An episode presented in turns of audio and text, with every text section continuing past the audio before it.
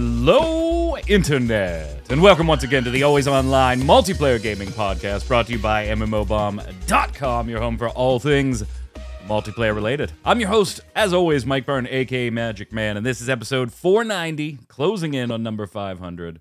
Closing in on 500. We got a lot of great stuff to talk about. There was a ton of news this week. It's still going to continue with the TGS going on, and of course, leading into Final Fantasy XIV's live letter this weekend. Uh, Tark will be streaming that one live, so you'll be able to catch that this weekend if you want to hang out with Tark. Joining me to go over some of the fun news today, Mr. Troy Blackburn, the noob fridge himself. What's up, boss? Look, I just got stabbed at the doctor's office. I have a boo boo. What, do you have a? They, they stole my blood. Is everything okay? Yeah, it hurts a little bit. Did they give you a lollipop? No, I was very sad. I cried when I left. I would have complained until they get. I'm not leaving until I get a lollipop. so unless you want me sitting in this waiting room all day, find me a sucker. They were like, "Sir, you are one. Get out." right. You just let us take your blood, sucker. we don't even have coats here. Like we're not doctors. What are you doing, dude? We're just a roaming fan of vampires. Thank you for your donation. there he is. We got a special guest this weekend, Brian, aka Ginger Prime, or as I like to call him, the Ginger One.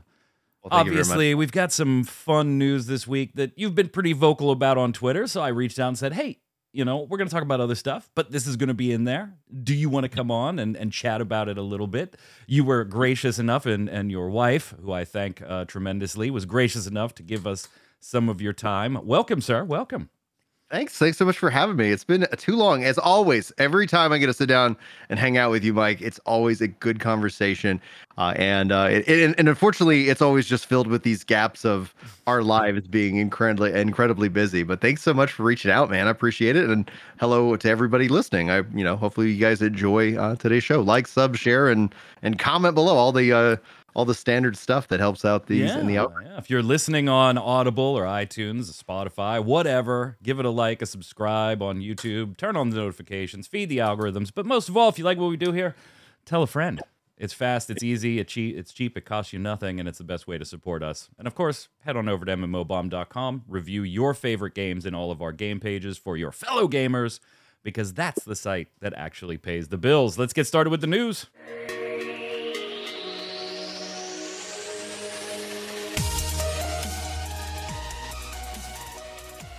All right. What do we got? We got some new announcements. Now, obviously, a lot happened this week, as I mentioned, but we can't cover it all in an hour long podcast. So go to MMO Bomb. There's new news on Throne and Liberty, their producer's letter talking about all kinds of bosses, uh, some great looking screenshots, even if you're kind of like up in the air and a little dicey on that game and what they're going to do with certain things that we've reported on the combat and all that fun stuff definitely worth checking out the producer's letter to see some really cool boss stuff. We've got a ton of other things as well. So I've picked a few here, but I encourage you to hit up the site because there's just a lot more going on this week. First up, there's going to be a Division 3, Troy.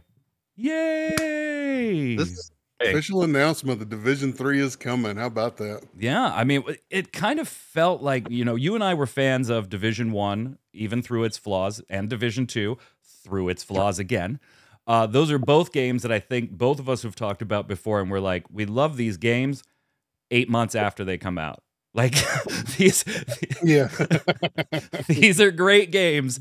Six to eight months outside of launch, so hopefully we won't see that with the Division Three and we kind of had to like we've got the division heartland and like all these different spin-offs and mobile stuff that we've known about for a year or so now. We're getting trailers and little bits and bobs uh, but we'd never heard anything about division 3 and we kind of knew okay are they just going to go do offshoot stuff? Is this mainline done? Because division 2 while it has a respectable player base it is of on the downturn you know? It is getting a bit long in the tooth it is now confirmed, but it was confirmed in a really weird way. Like Ubisoft did not pump a press out a presser out there and say, "Hey, Division 3 is a thing. Here's some basic details of stuff we're going to add and blah blah blah." No. It was just a tweet. Yeah, it's coming. We we, we all thought you fit. knew that this day would finally come. So here you go. That's weird that it is a, a tweet, no uh, trailer that was like, you know, hyped up event. Yeah. And so, but I'm happy to see it. I'm happy the fact that that's, you know, it's going. The thing, the thing with it too is was it wasn't even a tweet announcing Division Three per se. If you go That's to what the I was gonna say. It wasn't even really about the Division Three. if you go to the tweet from uh, Massive Entertainment, uh, like obviously a subsidiary of Ubisoft, it, and you click on the news article in the tweet, it actually takes you to a news article of what they were announcing with the tweet. That Division 3 just happened to be mentioned. Julian Gerighty has been appointed executive producer for the Tom Clancy's The Division brand. Julian will oversee all games and products including Tom Clancy's The Division 3, led by Massive Entertainment, who is actively building a team for the game. And then the news article is about Gerighty and his experience and what they think he brings to the team and all that usual stuff. And Brian, if you think that name sounds familiar, it probably will be because this is the person heading up Star Wars Outlaws for Ubisoft. Kind of a weird, oh, hey, by the way, I'm also going to run the Division 3. Running both. Like that's a lot on anybody's plate. And how how close is Outlaws? We don't. Uh, I don't think we have the date yet, do we? Because like, I mean, I guess like if he's a high level, I'm just you know obviously one person doesn't do all the work, but Yeah, it's Are we talking- 2024 still. Where you know we're talking Yoshi P running 16 and 14, you know, in that producer role, like it can be done, but whew, I, I, guess nobody else, or maybe it's a transitional period. What do you think? Well, he says, uh, or from Ubisoft, they say, Julian, by the way, Julian remains fully committed to making Star Wars Outlaws a success for both the development team and fans. He will remain on the project through launch to ensure the game meets the intended creative vision and provides a great experience for players. So he'll still be heading up both. And then Mhm. probably the way this is worded, Troy, transitioning fully off of Outlaws once it actually reaches its gone gold printed and shipped status.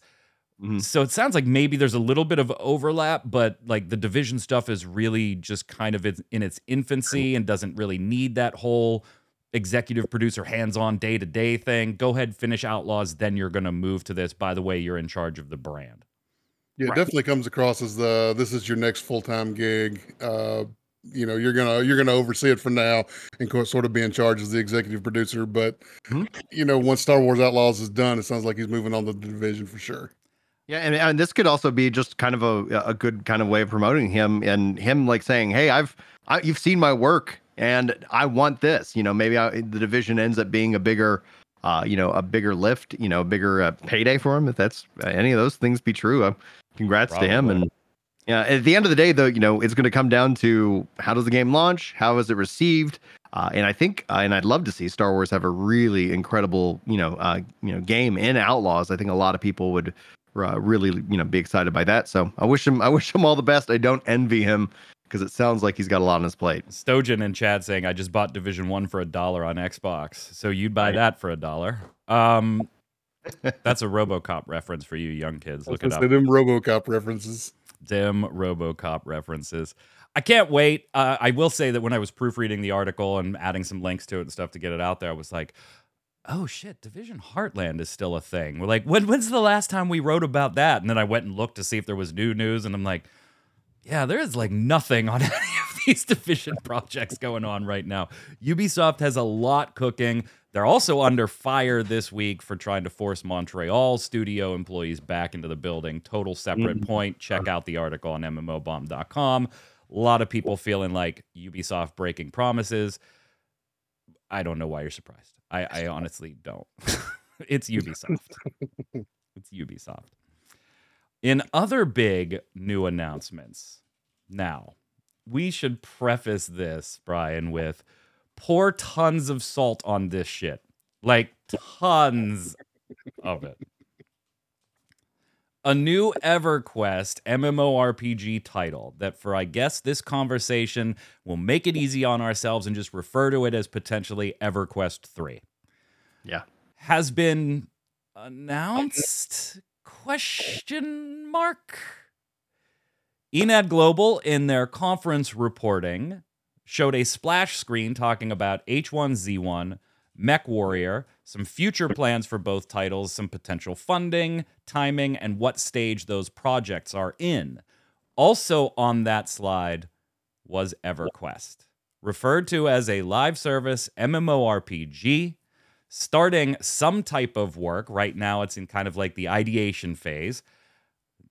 Starting work in 2025 with a very ambitious completion date of 2028 if they're Wow. just starting in 2025. I have to believe, Brian, there's probably some stuff going on behind the scenes already we don't know about. I mean, we, we know that EverQuest three, you know, next, uh, you know, was was announced and they showcased off of a lot from that an original announcement. That was a big announcement. I remember watching the whole thing, and I never got, I never uh, took time to play EverQuest one and two. But when I saw that, I was like, oh, I'm this is absolutely something I'm going to check out as a fan of the MMO.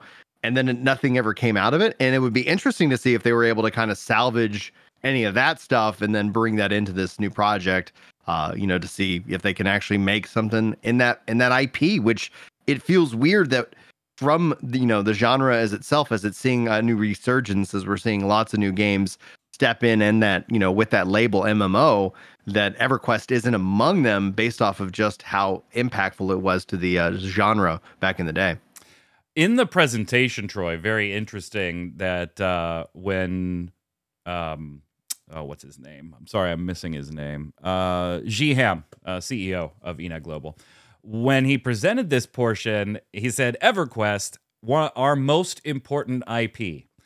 We said that that probably was the case when Enad Global bought Daybreak all those years ago. They picked up EQ1, EQ2, whatever was left of EQ Landmark, whatever was left of EQ Next. And we thought, like, they're going to do something with this. What it'll be, like, we want it to be an EQ3, but we're probably going to get some shitty card game based in Norrath. Or, like, they're, they're going to do something with the IP. And then they just didn't. And a year and a half or so ago, we had some job postings we reported on that seemed to indicate something was going on with EverQuest, in addition to a Marvel MMORPG, which fell apart and was later canceled. But they're referring it to it as their most important IP. I got to agree with them, right? Like, it is the one that, even if the game was terrible but nobody knew it, it would have a million plus players on day one checking it out to see if it was good or terrible, right? Like just the name, even for people who never played the originals, is still a draw, right? Mhm. Yeah. Yeah, it's absolutely a draw. I would I would argue that maybe Mech Warrior is maybe more mainstream, which was also on that slide with EverQuest. Uh, as, Fair as point. Projects they they want to work on, uh, but EverQuest would absolutely, especially in this day and age where we're we're so hungry for new MMOs and AAA MMOs and, and quality stuff, and, and and I would argue maybe some some nostalgia mixed with some some of the new technology that's available since EverQuest and EverQuest 2 came out because let's let's face it there's a lot of new technology and systems and things like that that are available in MMOs nowadays than when those games first came out. This is a scary one, though, right? If you think about it, like this is if you're gonna do this, go EverQuest, go MMORPG. Those are two things we know from their slide are sure, whether it's a direct sequel or anything. We don't know that. We don't know visuals. We don't know monetization, anything. This is this has got to be like a one and done, right? Like if you don't do it right, EverQuest is just dead at that point. Mhm. Like if it comes out and it's a terrible monetization model, it's a boring game, insert all the things that can go wrong with a live service launch, Brian. If you don't do it right, we never see an EverQuest again, I don't think. Yeah, and that's the fact because it's an established IP, and people would expect that they would have their, you know, their act in line, as opposed to like where you would see a new IP come out and, you know, kind of struggle out the gate, uh, because that's just how gamers are, right? So your your first attempt, we we can we can be a little bit more forgiving, but then you've you've done it three times. Why is this one uh, struggling? And that's, whew, um, dead IP though. I guess maybe in terms of that for that genre, but if they ever wanted to take that as a brand name and, and spin it off, That's- something else, Yeah, that's game- fair. I'm I'm referencing it as a live service MMO at that point. Yeah, Yeah. At, that, at that point, like because here's here's the challenge that you also have with EverQuest is that you have people who have nostalgia for that for its sandbox roots. We know that sandbox are MMORPGs aren't the most popular in terms of just player numbers, and we know that people really dive into the player numbers to determine if they want to then play that game. And so people might see a lower player population count and and write it off, even if it is a perfectly uh, decent game. And so we're my hope for the future is that we see the, the hybrid theme park and sandbox, like a sand park MMO that that takes the best of both and brings them together. And if they could do something like that, then I think they could really hit on all cylinders. The problems that we've seen in the lacking is that either you go to uh, to theme park or you go to sandbox, and if it's just too different enough, uh, people uh, you know get frustrated. And then if you run into bugs and connection I- issues, people are just going to go, "Why am I bothering wasting my time when I can go and play a stable?" And then you know, uh, at least I know what I'm getting when I go to this restaurant, as opposed to this restaurant that's just clearly not ready for prime time. Yeah, and then you also have the fact that even though this would be Enad Global's first foray into an EverQuest MMO, the larger news becomes if it you know failed or was just poorly received right? You'd be like no or or canceled right? Never came out. That's good. That's another concern right now. Now that the thought of it being out in the wild is there and Enad Global was the one that put it there not press with rumor or speculation based on job posts Troy if this never sees the light of day i think that's almost still as damaging because it's yeah who cares that Enad Global took one shot and decided to cancel it? When you think EverQuest you think landmark gone next never made it out. Now EQ3 or whatever they're going to call it never made it out or was received poorly. It's it compounds the failure. And I saw you shaking your head when Brian was talking Troy. I know you love sandparks or sand, sandbox MMOs that is your forte. But as Brian was talking about look this is play it safe, go the hybrid, go a nice mix of both. Even you, a sandbox fanboy, were like, yeah, that's the way to go. Yeah, that's definitely the way to go, especially for the EverQuest franchise. You can't abandon your roots uh, too They awful much. It's br- it would be brutal if they abandoned the sand any sand park stuff because you know sandbox stuff, hundred percent. Sorry, I didn't mean to cut you off. No, you're good. Do you want to see this box with a sub, a free to play? Like your ideal world, Troy. An EQ3 comes out six months from now. What model do you want that game having? I like buy to play right now. I think I think buy to play is a good spot for uh, for a lot of games. Uh, you buy that initial box price, no monthly sub. Uh, they're gonna put a cash shop in there regardless whether it has a sub or not. So so so for me, buy to play is is pretty much the premium example of uh, what I enjoy. It's weird. The premium example is what we all grew up on. You buy the game and you play the game. Like- Yep. and now we're like, Imagine could, that. could you please just sell me? I want to buy your product. I want to buy your product. I'd love to sell it to you. That's just not how it works. That's just not Yeah. how it works.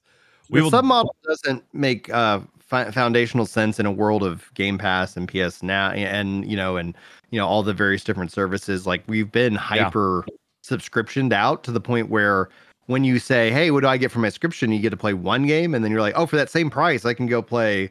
A thousand game have access to, and some of those games happen to also be MMOs. And so, for the next generation of gamers out there, adding in that subscription to play the game uh, is a it's becoming a bigger and bigger barrier, especially like you know right now economically, where a lot of people could be struggling uh, just to you know make the rent or do you know various just normal things. Yeah, setting aside even like economic conditions, you look at it and you go, in a post Game Pass world, a sub makes less and less sense. By the way, we're not going to be talking too much about it on today's show, but we did put up an article on MMO Bomb. The CMA in UK has conditionally approved the Microsoft purchase of Activision Blizzard with their new proposal to ship off all the cloud stuff to Ubisoft and then have the licensing deals fly from Ubisoft, even a licensing deal back to Microsoft for its own damn games to publish them via cloud. The CMA kind of did slap them a little bit. They said, "Hey, this was, you know, a better solution. This should have been presented as a pot- potential solution when you submitted." They did have a few additional concerns that Microsoft seems to have addressed, but there is still an open, hey, if you have questions or concerns, you have till October 6th to say something. It looks like the biggest stumbling block in that whole debacle is over. So we're going to see that merger complete, I would imagine. And Troy, you and I said there, there's no way this doesn't complete. It's it doesn't reach monopoly status. The you'd, you'd have to have real strong justifications for stopping it, and it just didn't look like anybody had them.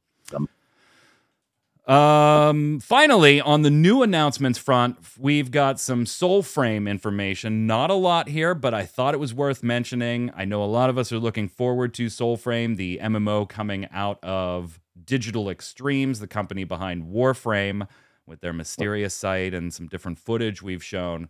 Not a lot here, but worth noting, Troy, they said, hey, if you are cool with Warframe and the way we do content delivery and things like that, Soulframe's going to follow the same formula. I think that makes a lot of people happy. Yeah, it should make a lot of people happy. Warframe's considered one of the better models out there. Um, you've you, you know you've got the cash shop, you've got long grinds to get some things in game, but you can still get them in game. You you got to wait to craft your suits and stuff like that, but you can still just craft them in the game. You don't have to buy them in the cash shop. And then you got large content updates that just come out for free constantly. Uh, large open world content updates that come out for free uh, quite often. So you know, if you're happy with Warframe, there's no there. They according to them, there shouldn't be a lot of reason for you to not be happy with the way Soulframe does things. Yeah, Chief Creative Officer Steve Sinclair saying uh, in an interview with Play Magazine, first reported by MP1st. That yes, I think gamers can be rightfully exhausted by some of the different business models out there, but I'm hoping we can continue Warframe's reputation as being uh, when something cool comes out, there's generally a positive reaction of, hey, I can't believe I'm getting this for free. Okay, I'm going to buy something because I like these devs, or there's a wicked mm-hmm. ass cosmetic and I can live without it. There are just no barriers. This was fantastic news. However, you do have to kind of go, I think you burnt a little goodwill with the way Wayfinder early access came out, Brian. so let's let's ease uh, back and just watch for a bit. Yeah, I think that's always a good call, especially with games as a service. I think if uh, if you are somebody who's notoriously uh, day in day zero with any launch of a games as a service game, and notoriously frustrated and mad by that experience, uh, like my best advice is to give it some time and then step in. People were asking me like, "Hey, you're gonna play it at launch?" And I was like, "I, I plan on trying to play." And then I was like, oh, this is, I'll just wait. And so I played Halo with some friends and we've been enjoying the new Halo season. But I was like, and they're like, oh, when are you going to play? I was like, well, I, I, I, put myself in queue. It won't let me uh, through the queue yet. I, will play when they're ready for me to play. I'm, I'm thankfully, I, I guess I wasn't like, I got to be there day and date. And I think that's a good, that's actually a really healthy thing for me because uh, even as a content creator, I'm like, I'll, the content I make around the game will get done when it gets done.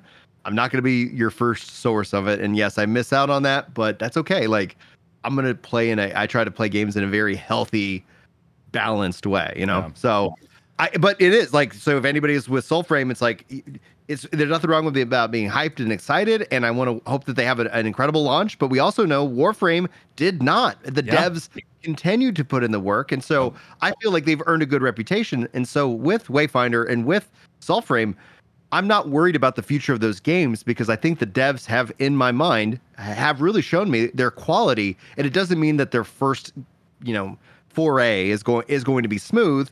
But then I'm again, I'm not going in expecting that experience as a veteran games as a service MMO player. Yeah, and that's something that I've said here too. I was like, you know, we uh, we often Troy, when Wayfinder launched, and you and I were giving it a little flack for the way its early access launched, and throwing a little flack at uh, Digital Extremes, even though they're not the developer, they're the publisher, so generally would be more responsible for servers than Airship Syndicate would have been as the primary developer.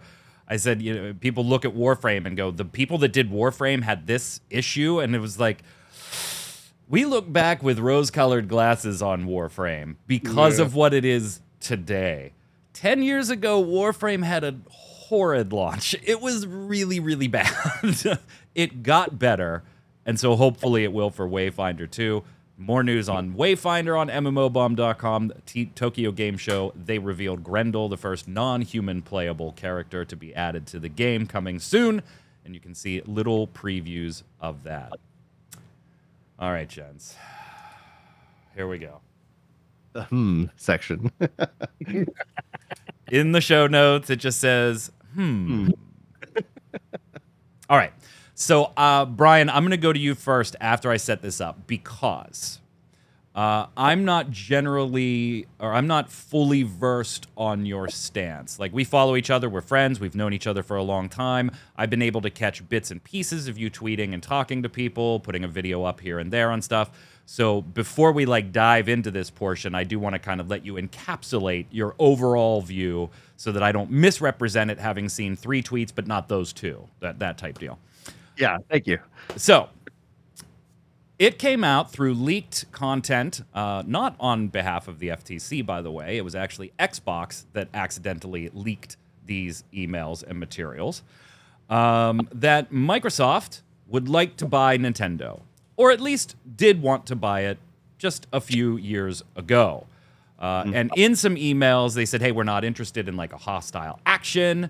Nintendo would be a good get. They've been buying stock in Nintendo for a while. A lot of companies do that. That's not odd, but they have been, you know, buying more and more and more. But again, are not interested in a hot, hostile action, but that Microsoft would more like to just play the long game. And this did not come as a surprise to me, but apparently it was a surprise to a lot of people that Microsoft would talk behind the scenes with its employees about buying a competitor. One, if you own a large scale company and you aren't talking about buying any of your competitors behind the scenes, you're not running your business right. You may not actually move on that, but there are always discussions you should be having. Can we buy Sony? Could we just buy them out? No, not going to work. Pros, cons.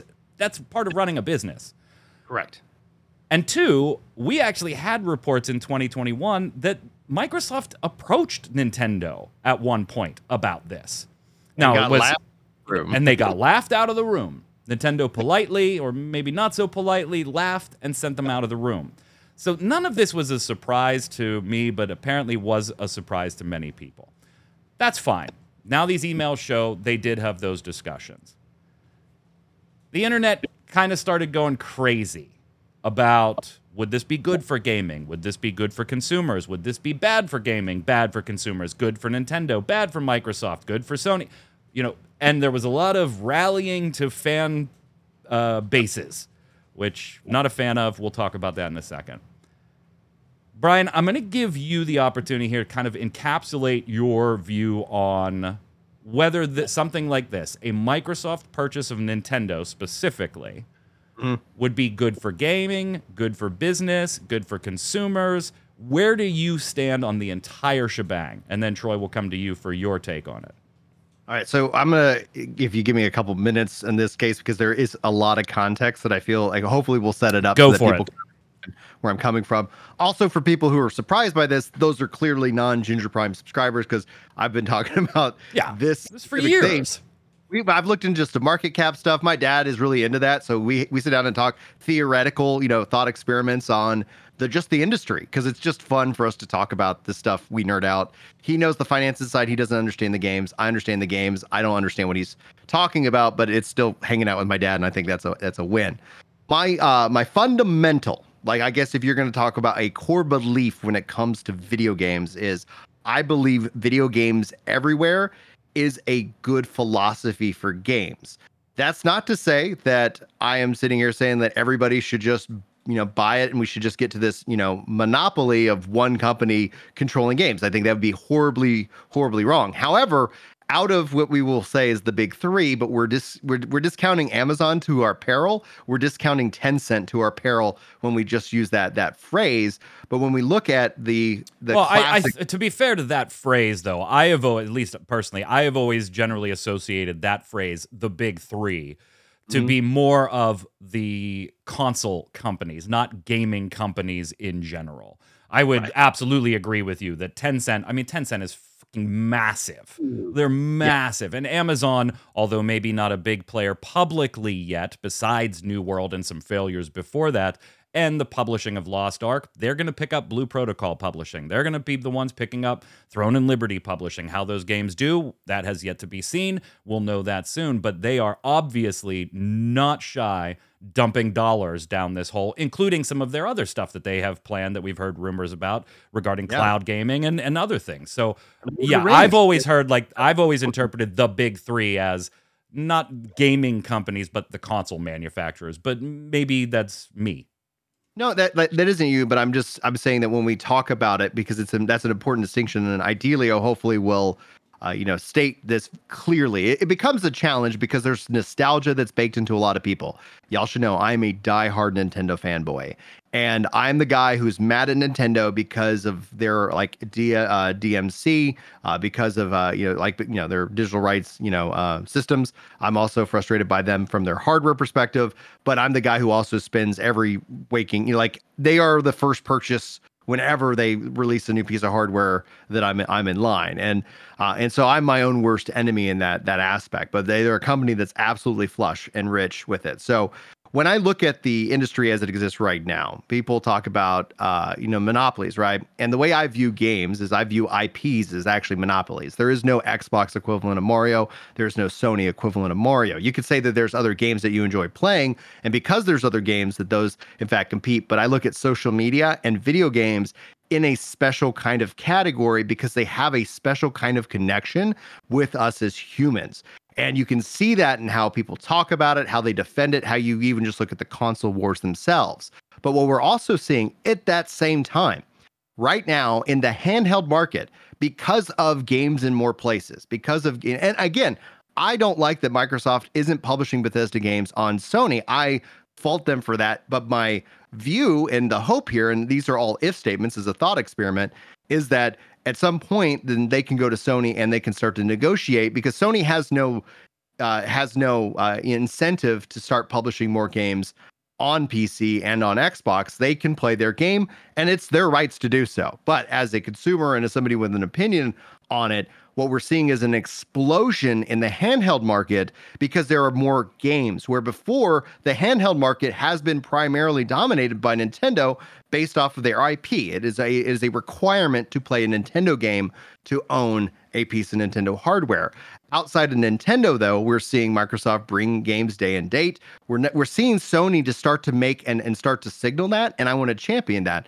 So whether it was a acquisition from Microsoft or an acquisition from Sony, or just the threat of an acquisition that gets people talking and asking the question, why can't I play Nintendo games where I play games? I'm still supporting Nintendo because what we have happen and what I do not uh, support is piracy. Now, there it gets a legal kind of gray around. If you own the game, then you can emulate it. And I'm I actually agree. I'm like, yeah, if Nintendo isn't going to give me the option to give them money for where I am, then I'll buy the game and I'll emulate it so I can run Zelda Tears of the Kingdom at 60 frames per second. So I can have a experience that I choose to go and have that premium experience. So yeah, overall, I mean something that I've talked about openly on this show and, and other shows with, with you, Troy, about people page that, yeah. People I know um buying Switch games and you know, maybe getting them to play through some means on their Steam Deck yeah, you know, people, friends, people you know, good friends, good friends, good friends good of friends. mine that I may know that that that do that. But isn't so? Isn't that a different discussion though? That seems to me not about a discussion on is Nintendo buying or Microsoft buying Nintendo uh, uh, good or a bad, a net good or a net bad. Isn't that just a more a different discussion on the availability of games on platforms? Something that on this point, at minimum I think you, all three of us will agree, but particularly Brian, you and I would agree that we're proponents of. I would love for you to be able to play Mario Wonder on Steam. I would love for you to be able to play Mario Wonder on Xbox. Uh, I would love all of those things. Uh, you can't right now, but I am huge and in favor of. Yeah, I don't. I don't want you to have to buy a Switch to play a Mario game. I want you to I buy a Mario game and play it anywhere. But that's kind of a separate pro See, or con versus buying the actual company, right? Right. And so then I from that you know from that base and that viewpoint of the, and the fact is like if all of a sudden Nintendo games started showing up on PC, right? Nintendo's own free will, they're like we're going to start putting our games on PC. You a see their stock just go through the roof because that's just going to open up their games to it, way more sales and a lot longer lo- uh, longevity. But what you also see is more handheld innovation, and that's the thing where I look at that and why I classify the IPs as a monopoly is that it wasn't until games started being put in more places that all of a sudden people are like, oh, we can actually release a handheld. We can release it at $700 and it can have these features. Oh, we're going to release this $300 handheld and we're going to have cloud streaming. It ends up opening up that level of innovation for third parties to start stepping in, as opposed to like if you were going to try to release a handheld, you were going to get crushed by Nintendo no matter what. Uh, you know, like, and that's what we've seen happen time and time again. And so, therefore, when I look at the Rip acquisition, PS Vita, PSP, rip. and, and how much how stronger how much stronger would a PS V- you know Vita PSP be today if all of a sudden it's like yeah you can play your PlayStation games you can play your Steam games or however you want to play whatever you want to game we're we're we're going to stop being the gatekeeper here. Now um back to the Microsoft acquisition in this case. I wasn't surprised by any of this. I've been following this. We've been speculating on this for a little while. Same thing with other Japanese studios. Microsoft needs Japan. Japan doesn't need Microsoft. And and so they uh, you know they have to figure out how do you start to bridge that gap would i be upset if microsoft bought nintendo? Not at all. Would i be upset if sony bought nintendo? Maybe and that is only because we haven't seen sony make that same level of commitment. However the apps that does not then divorce the idea that am i concerned with microsoft buying nintendo from a games and an access? Because again if these are all ips they're creating in my mind multiple different monopolies. And if they ever decided to pull back that that view that vision which they could leadership changes right? Phil spencer is, human. Uh, you know satya is human. At some point somebody could come in and want to completely structure that company differently. It'd be weird because they've taken microsoft into the trillions based off of this everywhere approach. But the uh, that being said, it's like yeah, there are uh, concerns. So the joy in all of this is as a thought experiment because it isn't Microsoft isn't buying Nintendo that we're aware of. It comes down to this discussion is something that gamers need to be talking about, and I'm perfectly fine having the position that if Microsoft does decide to buy to Nintendo, my life is not over. You know, like I am okay, cool, but then, But is as- that a good thing for gamers? If Is it good- Microsoft bought Nintendo, Yeah, is that actually- good for gamers? if they then like and the, the if is the key aspect if they then continue and bring then nintendo games to pc uh, then yes that's good for gamers because the people actually get more access to it not less access to it if you start saying hey you're going to start having less access which their uh, view of uh, starfield i can understand because right now Sony doesn't want to come to the table, but I believe that would bring Sony to the table and discuss and sit down and say, and it's not that I think that these games all need to happen day and date. I believe that it, you know, from a development perspective, speaking professionally, it is much easier to release for one platform than multiple. But I would be perfectly fine with a timed exclusivity aspect where, hey, God of War is going to be on Sony for the, you know, for one year, uh, and then we're going to push it out to Microsoft, and they're going to make money because people are going to buy those games. And then what you're going to see happen is you're going to see the breakdown of these silly and dumb console wars. And anything that gets and there'll still be people who are like my bo- my box is better than your box yada yada yada. But it just becomes more about building communities around games rather than building communities around devices. And that is what i view as an ultimate good. But that is obviously predicated off an if statement that because microsoft if they decided no we're just going to publish this on our xbox console then that in and of itself would be a great evil, and I would absolutely oppose that. But based off of what we've seen with Microsoft right now as a track record, they're putting more games and having it more accessible than has ever been done in history or any other company. But that's just my uh, that's my take. Hopefully that makes some Yeah, some I, I do have a few questions, but I want Troy to chime in on his his opinion Here. here. Uh, I think that it would be a good thing for consumers because I think that it would spread Nintendo games to more platforms. Uh, uh, now, looking at the Activision Blizzard acquisition, uh, I would love to see Sony in panic mode if Microsoft say were to be acquiring Nintendo, based on how they act with Activision Blizzard. Can you imagine that like tenfold if number two and number three are are coming together all of a sudden, and then they're coming for that booty uh, PlayStation? So you know, it'd be interesting to watch that part play out for sure. But at the end of the day, I, I, think you know, topics of monopolies aside, because Sony would still exist, at, you know, and they're still number one.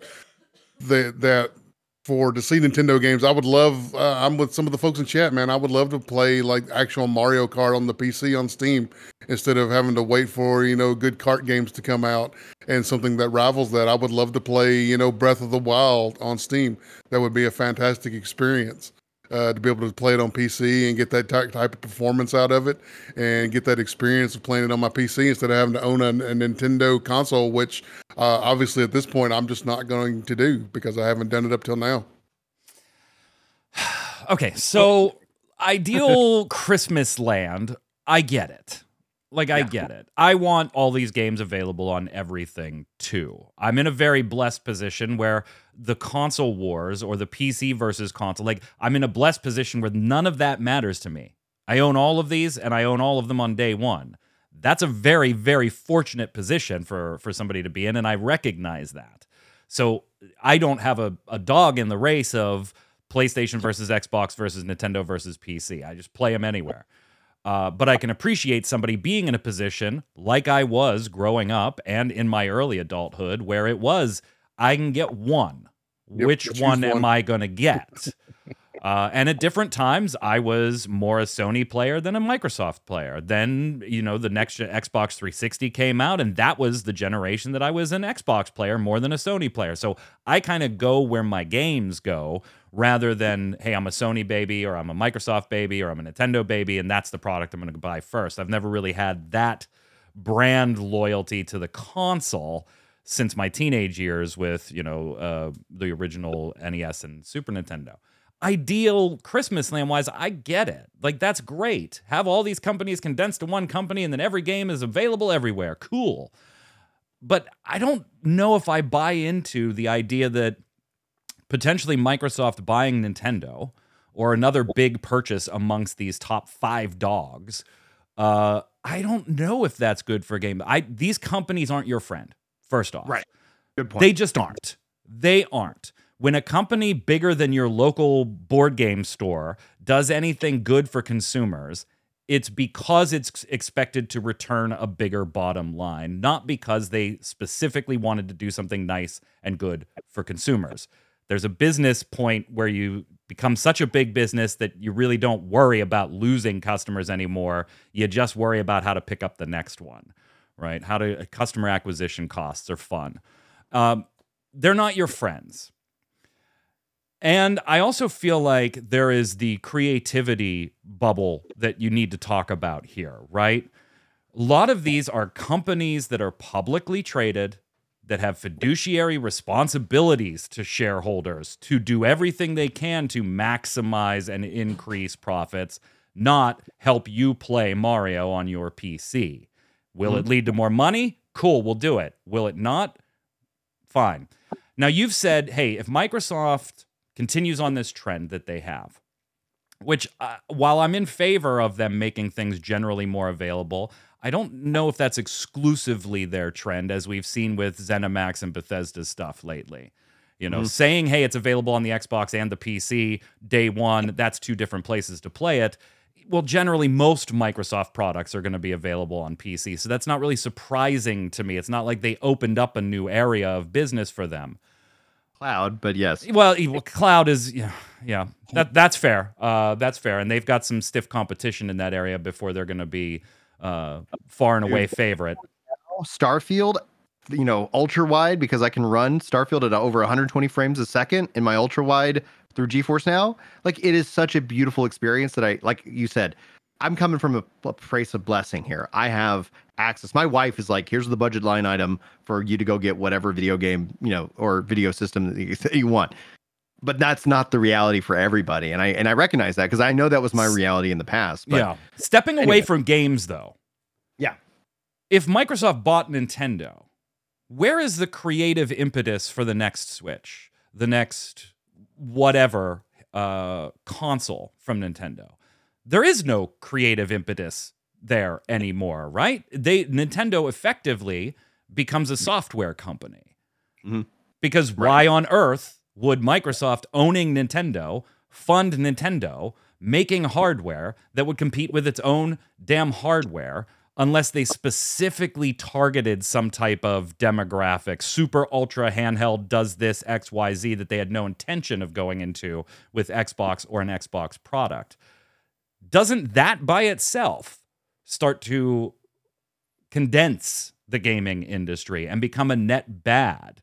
Now there is no reason for Microsoft to enhance and improve and iterate on their Xboxes because now they only have one console competitor that they really have to worry about when it comes to hardware, not two, potentially three, if you consider Steam and Steam Deck a viable entry in, in a console war right now. It's, of course, not.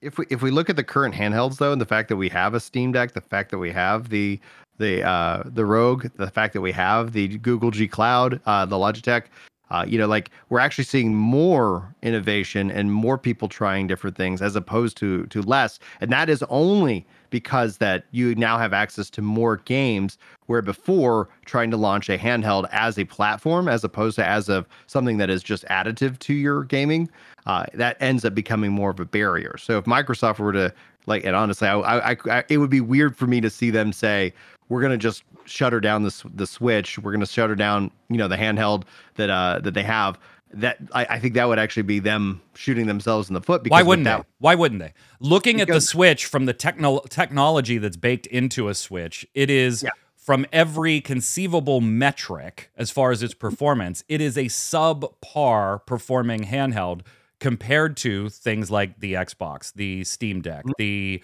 uh, ROG Ally. It is it, so if Microsoft wants to get into that space, they can get into that space now without buying Nintendo and make their own handheld to compete with the Steam Deck, comp- to compete with the ROG Ally, to to enhance cloud gaming in different ways. They can do that already. Maybe yeah, Switch they- has a few patents that they'd like to get a hold of, motion controls, things like that, of course. Yeah but they don't need Nintendo for that. And I don't believe in a world where Microsoft buys Nintendo, Troy, that Microsoft all of a sudden tasks Nintendo with, we really like what you do in the handheld space, but we want you to amp it up.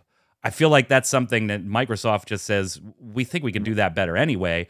We just bought you because we didn't want the Switch on the market competing with it.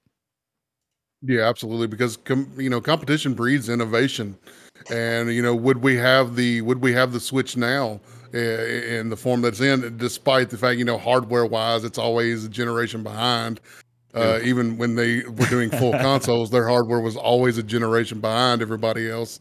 Um, but by seeing that going forward, you know, would, would, would, we, would we see Nintendo where they are now with the handheld device using their third party games like that? If if Microsoft had purchased them at some point, you know, before that came out, and I have to believe the answer would probably be no. See, if I was in charge, obviously in this hypothetical, you know, thought experiment, I would just let oh, Nintendo. see, now he owns the damn companies in this hypothetical experiment. You, you just keep giving yourself promotions. money, I don't have the money, but you can go buy Nintendo. Like nothing is stopping uh, extreme opulence, uh, opulence and wealth. The um, no, but what it what it would be in this case, and, and by the way, the number would be fifty one billion if Nintendo yeah. wasn't wasn't like for it, and if it would be more like, it would be a little bit more than the the Activision deal, um, and Activision plus a Bethesda if it was a hostile takeover. So that's that's the numbers uh, that Nintendo is based off the market cap, but. The um, I'm sure that Microsoft would easily overpay because as soon as that bidding war opens, because you speak of the fiduciary responsibility, you then have Amazon and you then have Tencent oh, coming yeah. in. Yeah, they're they're going to put offers out there. Like this isn't, you know, this isn't one company acquisition. This is this would be a big big gaming uh you know a bloodbath in that in that case. But um I, I don't see that innovation would die. Now i don't want innovation to die. I would just let nintendo be nintendo just like microsoft is letting bethesda be bethesda. And that didn't work out so well for them for redfall. Everybody was calling them to be more in charge of it. And it's like let just let microsoft just be the purse you know and that's essentially how uh, you know and that's how i would do it. Now is that going to be how it is? No idea you know and like you said like in the in the christmas time you know fairy book story like games are everywhere. You can you know you can play on your hardware.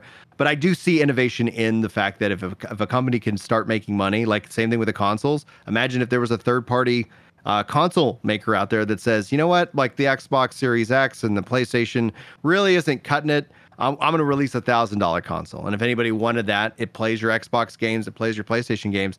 That all of a sudden becomes a viable product that does not exist today because mm. you can't launch that today because they have that again like i believe the ip is is the be all end all it's not the piece of plastic that it runs on and uh and, and that's just my my perspective on it but if innovation died then yes that i would be wrong and i would own that i'd be like oh my gosh like because one of the best things about Nintendo, the reason we want Nintendo to continue to exist, is they're the only ones who actually ch- like, hey, let's just do it. It's fun. It doesn't. They're not. They're not Yeah. always so We, like. we don't the- have the Wii unless Nintendo says, "Hey, we're going to be fine being a gen or two behind Troy, but we're going to try something very, very different." We also don't have the Wii U, so maybe there's pros and cons uh, with letting Nintendo be Nintendo sometimes. that was their hubris and, and, the marketing and and hubris and the, and the market and economics is a really good balance of, of it right you know like when it comes down to it if you open it up and you make more sales you know and then you know more people have access to games then then, then great you know but uh, you know I, I think a lot of the the pushback on it is it's just the aspect of change because this would be a a, a new era. Like when you start to break up like the golden era of video games or when this happened and when this happened, this would be and into the future an unknown. But it's not an unknown that I'm worried about because that's just my world philosophy. Like I I couldn't stop Microsoft from buying Nintendo if I wanted to. I couldn't stop Sony from doing it. I couldn't like I would I would just be a bystander and I would just be, you know, rooting and hoping and and pushing the conversation in my view to be like, well, let's let's tell them our demands Yeah. you know this is this is what it this is and and then get that understanding because there's in my also view is that there's a, a huge education gap when these conversations come up people think you can't buy a japanese company that's not true You can. Uh, There's with- just additional challenges if you're not also a Japanese company.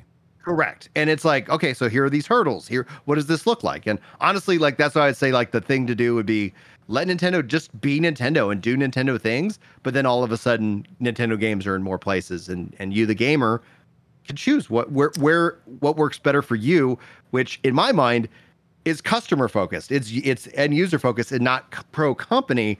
It's pro user but it is a complicated issue because again you take Nintendo off the table, and in, and I like Nintendo being a wild card out there. So if my, if Microsoft were to do this and take Nintendo off the table, it'd be a loss for everybody. And when people push back against it, they're they're operating off the same coin that I am. I'm just on, you know, hey, things could go well because I'm an optimist, and they're operating off the things could go poorly. And and neither of us are right or wrong, in my opinion. Yeah, I just I feel like the console uh, innovation is an easy one to point out. Like, why would Microsoft want Nintendo making any type of console unless it was specifically dedicated to a space they had no current plans uh, to get into and thought, yeah, that is a space we wouldn't mind getting into since you already have something cooking.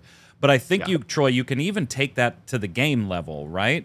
Like if Microsoft owns Nintendo, there is literally zero reason at this point for Microsoft to invest heavily into platformers, right? Why? We own Nintendo, let them do their Mario thing and their platformers, and maybe we put out a couple other platformers, but we certainly aren't going to invest in platformers the way we do today, knowing that we have to compete with Mario. Now we don't have to compete with Mario. Like, is that a little further off down the line? Is that a little more nebulous than why make a Switch if you if you're owned by Xbox? Yes, I will readily agree to that. But I think it does start to open those discussions of, well, why if I owned Sony, why would I make a, a competitor to Uncharted anymore? Because I own Uncharted. You know, Microsoft owns Bethesda. I don't think you're going to see Microsoft putting huge dollars dollar amounts into open world RPGs the way they maybe have in the past because now they own Elder Scrolls. They don't need to. They don't need to do that. They don't have to compete with Elder Scrolls or at least offer alternatives to that product. I'm not saying you'll see the disappearing of Microsoft sponsored RPGs and open world RPGs totally, but it does, I think, cause them to start thinking about why would we invest in A, we already have Elder Scrolls. B, sure, let's go ahead and invest in B. And again, you start to see a trickle of less titles in certain areas, less innovation in certain areas, because we don't have to compete with that big dog game or that big game IP, to Brian's point earlier. Troy is stunned into silence. it's just a, it, it is an interesting you know thought exercise to, to to look at it look at everything and and because there there there would be you know some positives like like you know seeing Nintendo games on Game Pass things like that but there's also some negatives because uh, despite what Chad says innovation is a big part of the industry and does make a huge difference in, in things moving forward and that's that's a good thing for the consumers as well uh, software is always trying to catch up to hardware hardware is always trying to catch up to software. You know, it's it's a circle that always innovates and always gets better for us. So you know, going forward, you know, seeing seeing games and and, non competing against each other anymore because you own this or own that. Uh, you know, that would be one of the possible negatives of of such an outcome. Of you know, we're not we're not creating new ideas, new innovative things, new different things because we own said thing and we're just going to let them do that. Then all of a sudden, you might be losing out on what might have been the next big thing. Yeah, it's certainly an interesting thought experiment. I mean, all three of us agree. Put all your games on all platforms. That's perfect. That's that's the way we want the world to be, and that would be tremendous.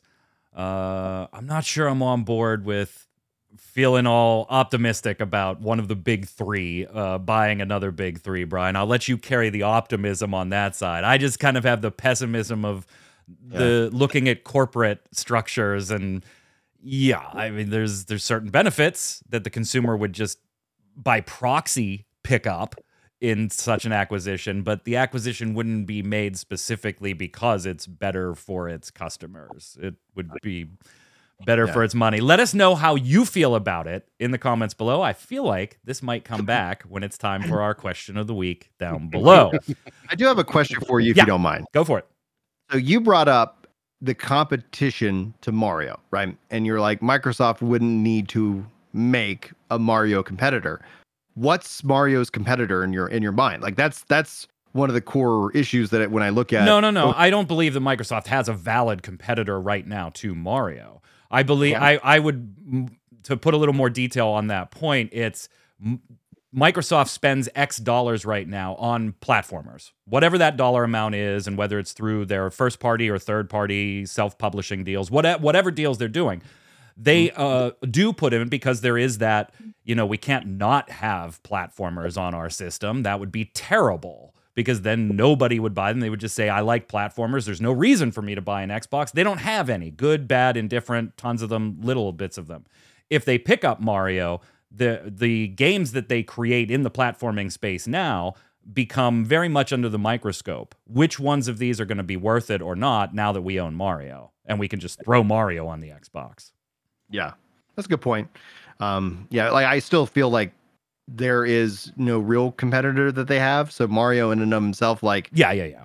stands alone. So like their their investment isn't what it should be in order to try and go toe to toe because Well, ironically, they now also own Spyro and Crash Bandicoot. So yeah. and this is the thing that frustrates me so much that it's like, where's the Banjo Kazooie? Because it's like they could release a banjo and have that. It, it wouldn't be like a one to one to Mario Odyssey, but it would be still something that I think would be exciting to see. And so there's a lot of IP that's just same thing with Embracer. Just the, these companies just sitting on all this like IP, and I'm just like, well, you know, I guess some of it's yeah, just gonna. Embracer's got to be really careful right now. They got a couple house fires going on as far as think they grew too fast, and and all of a sudden they realized it wasn't going to be easy. losing a two billion dollar deal the day before you had to go to your financial report. That was that is uh, ripple effects that we are still seeing, still seeing. Hey, uh, before we slide slide over do the weekly bombs and finish up here, uh, Troy and I, I don't know if you have Brian, but have been checking out Warhaven a little bit. Troy's first look on Warhaven is going to go up on Monday. You want to give us some early impressions on the free to play PvP melee smash things with hammer? This is definitely a game for Troy game. Yeah, definitely like smashing things with hammer and running around with the the mace and the shield. Uh, it- it's uh, it's better than I thought it was going to be for sure. As far as gameplay wise, I haven't dove into like the cash shop or anything like that yet. It's still very early on in the gameplay process. But Warhaven has been, the, you know, the controls are better than I thought they would be. The the actual combat is better than I thought it would be. The the game matches themselves, while they do a piss poor job of explaining what's going on before they throw you into a match once you get a feel for what's going on, you know, there's it's capture points and push this or take that or blow up capture points. So it's it's been a lot of fun. It's it surprised me for sure. I didn't I did really didn't think it was going to be one that I was going to get into. Uh, I didn't think the combat was going to be there. I didn't think the gameplay was really going to be there. I was worried it's going to be way too generic. But there's uh, there's actual fantasy elements in there. There's healers and, and creatures and things like that, and dragons and and a mix of the modern world. And the, the world is way more interesting than I thought it was going to be. So you know, I'm I'm definitely intrigued right now. We're gonna dive into it a little deeper over the weekend and and suss out some things and and see where we land uh, on Monday. Yeah, so if you want the whole review of uh, getting involved in the game and its cash shop, spoiler, you'll probably be fine with the cash shop season pass with a season pass that rewards in-game credits uh, for certain levels so that you can throw that extra change towards the next season pass if you want and then everything else being cosmetic. It's generally a pretty standard cash shop like you see for something like Rocket League or, or things like that. So you probably should be okay there. I don't know, Troy. I'm interested to hear what you say about combat. It's one of those games that in early playing, I do enjoy it but I feel like it's a mark or two shy from being a really good game. Like I think they, there's some combat tightening that needs put in there. Some things don't feel as impactful as I would expect them to, and then yeah. other things blast somebody's head off, and you're like, well, okay, sure, why not? We'll we'll stay tuned for your opinion. Have you played it all, Brian? I have not played it at all, but cool. uh, I'll be looking forward to the review. And you know, I'm all like the, my problem with gaming is isn't you know like ha- you know the money at the moment it's it's just having the time to try and play yeah. like you're talking about like i'm still playing like starfield. I haven't finished final fantasy 16 uh, you know like uh cyberpunk the 2.0 update just dropped and i played the, some of that last night and that's being really well received. War like war uh warframe and uh and then i've also been playing the first descendant you know uh closed beta you know thing that they have and i was like this is it's been fun I've been having tons of fun. This year has been incredible for video games. It's also been very like toxic online, but that's that's the internet for you. Keep hearing positive things about First Descendant. Yeah, I've been here. hearing a lot of good things about that. Obviously, like one of the problems with, with the First Descendant as a conversation is that like what what it will truly be judged on is how is it as a service? Does it feel like you got to go to the cash shop yep. to have fun? And we you can't know that until it becomes known. However, I feel like the gameplay loop, the overall cutscenes, and the experience, it feels it feels really fun to play, and I hope that they don't screw it up. And f- from what I've experienced, uh, you know, they, they haven't yet, but I still got, you know, we still got a little time. we'll see. It is Nexon, so you never know. Why is Colonel Sanders using triple cast? Because he's a black mage. According to uh, KFC's Twitter account overseas, we might be seeing the old KFC Final Fantasy 14 crossover and seeing the Colonel somewhere in the game. Whether this actually comes to fruition or not in game, we'll see. But hide your chocobos uh, because putting 11 herbs and spices on those bird legs is going to lead to some deliciousness, Troy. In WTF news today, Colonel Sanders in Final Fantasy 14 uh, oh man. Let's slide over and do the weekly bombs.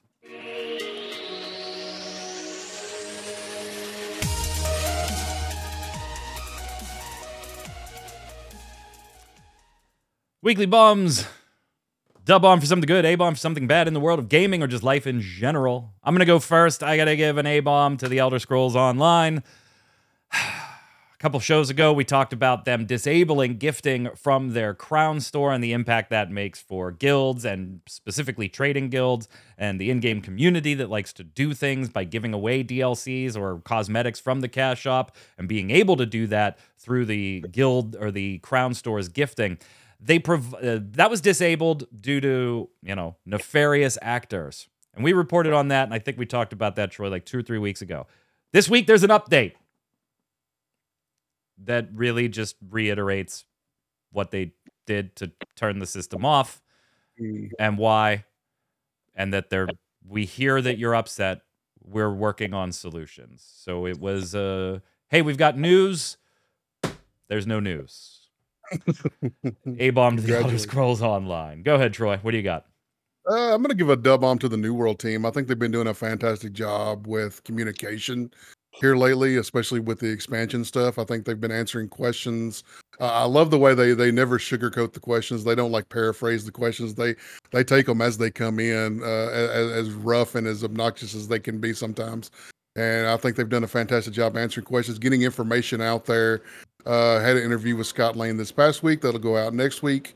Uh, looking forward to that. But uh, I had like going into that interview, I had like two or three pages worth of questions, and they all started getting answered one by one as more videos and stuff come out from New World. And I was like, bro, my interview, you're ruining my interview. You're killing me, Paul. Come on. Let me have have a scoop. Let Brian Hey, like, give me something here. What do you got, Brian? Uh, you know, I don't, I don't know. Um, you know, I'm excited for the New World expansion. I think that the team has been doing a great job. Their communication and their delivery uh, is exactly what I would kind of expect from a games as a service. And honestly, I think what one of the things that excites me more than anything else is that when we look at their 10 year plan and we look at the Lord of the Rings as an MMO, both as an established IP, but also by this time, you'll have a very disciplined and well organized team that is a, enhancing the engine that that is being built on.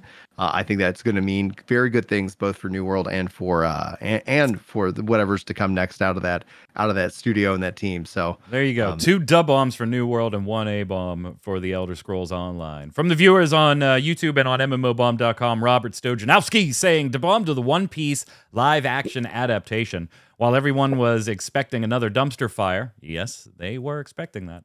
The involvement of the creator and people who love the source material turns out to be good and loved by many. I, I know early impressions were kind of uh, but yeah, it really it really picked up steam. It really picked up steam. So good on that. Go ahead, Troy. Uh, says the bomb for anyone using AI to expedite the process of making games. Sure, it's going to lead to some job losses, but people will eventually realize that means we can get more smaller gaming studios to produce more games instead. They won't work for EA or Ubisoft, but for new studios, their jobs aren't going away, they're being spread out.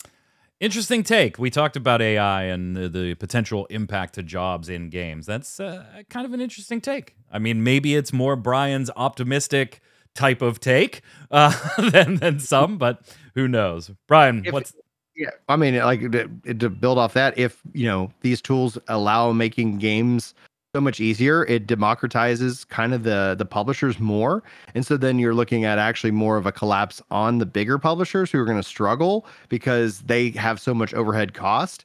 And if this was the rise of new indies, that's where we're seeing all the innovation. I mean, that's even from the leaks themselves. Yeah. Uh, it's like the innovations coming from indies, these smaller companies that are able to be more flexible and and make fun, crazy things because the AAA's have so much overhead they can't risk it in uh, and in itself. Uh, Ragatora Rag Raggerty, hopefully I'm pronouncing that right. Uh, says a bomb to uh, SAG striking video game companies. I'm really tired of hearing the same voices over and over again uh, and everything. They got some uh, game time for WoW, so I'm putting around doing the story in the X packs I've missed, and here the voice sounds very familiar. Oh, if it's a character from Overwatch, cool. And that is how I can. Uh, that's all I can hear now. On a side note, I'm a passive player in GT Online, and I don't mess with uh, don't mess with me, and I don't mess with you. Want to help? Ask, and I'll help. If I see something uh, selling something, and a griefer uh, is harassing them, and I'm in the area, I'll help you out. Oh, so one of the nice ones in GTA 6. One of the nice or GTA 5. Sorry. Oh god, no, I didn't do GTA 6. It was a mistake. I swear to god, I didn't mean to say it. I'm gonna start taking the mic from you. Yeah. GTA. Everybody's in uh what do you what raggedy? You don't want Nolan North voicing everything? I don't get it. Uh Terminus Tartarus says A bomb for Unity. I mean, they're backtracking now, but as I tweeted from the uh, MMO bomb account to Geoff Keighley, who was like, let's see the backtrack, I was like, you don't need to.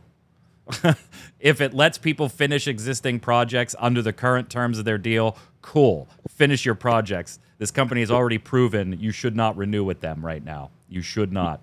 Uh, but uh, so yeah, they're backtracking. Imagine that. I don't think I have to elaborate on that. Another A bomb to Magic Mike. Uh oh, what am I getting an A bomb here for? Uh, for calling Monster Hunter Dragon Hunter. Yeah, I did. I, I realized after Yeah, the fact. Uh, as punishment, I'll make personally sure that your name will be Midget Mike in the Monster Hunter community. You know what? I can't even be upset. Like I did it to myself, right? There's consequences to actions, Troy. Go ahead, take the next one. Uh, Grave Smasher 23 says, I want to counter Troy's statement about AI and real people. Right now, we get game after game that are pure trash, all of them made by people, not AI. I mean, neat thought, but AI is programmed off of learning models that are absorbing information from human behavior. So if you Yeah. think the human games are trash, just wait until the AI only games build you games based off knowledge they learned from human trash game creation. Yeah, I don't. I don't think. I don't think more games equals better games. I think we just need better games.